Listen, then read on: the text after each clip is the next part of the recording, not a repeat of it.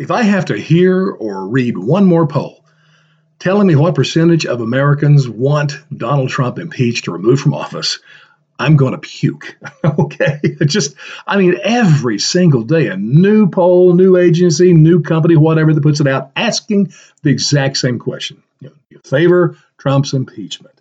Come on, people, can you shake it up a little bit? Be a little bit creative. And I get it. The narrative of the press is very simple. We have to show that the American people hate Trump.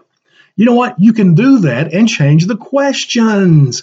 Just make it interesting for people like me who look at this stuff every day. I'm bored to tears. All right.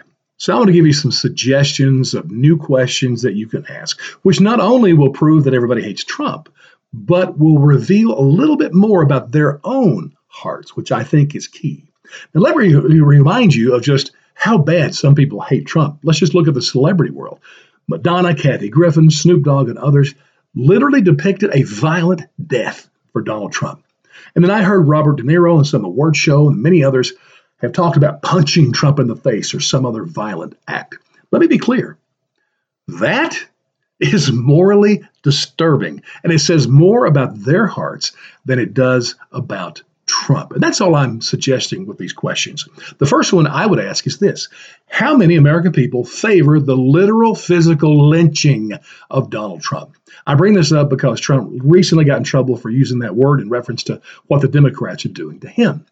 Imagine carrying it out like this. Since he's a racist and he used that racist term, as part of the reparations program, have African Americans to do the actual lynching. And we could do a pay per view thing, 50 bucks, and that money could go as part of the reparations. Well, here's the sad reality I'm afraid a big percentage of American people would actually pay to see that. Actually, that's not sad, that is sick. Now, some Americans might say, well, that's going a little far. Okay, let's go waterboarding instead. Remember the controversy under George Bush and the Iraq War? And we've seen this thing depicted dramatically hundreds of times in movies and television shows since then. So we know exactly what it is. How many people would love to see Donald Trump on his back, water being gushed down his throat as he gagged for air? Again, the problem, I'm afraid quite a few people would.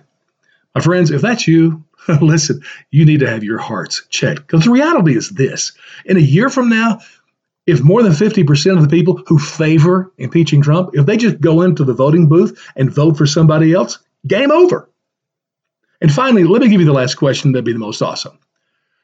Do you favor waterboarding or lynching of Donald Trump? Now, what's great about that is you have to go one way or the other, which means that 100% of the people would show that they hated Trump and those that responded. And then the press could extrapolate that to say, hey, everyone in America hates Trump. Oh, that would be nirvana for the press.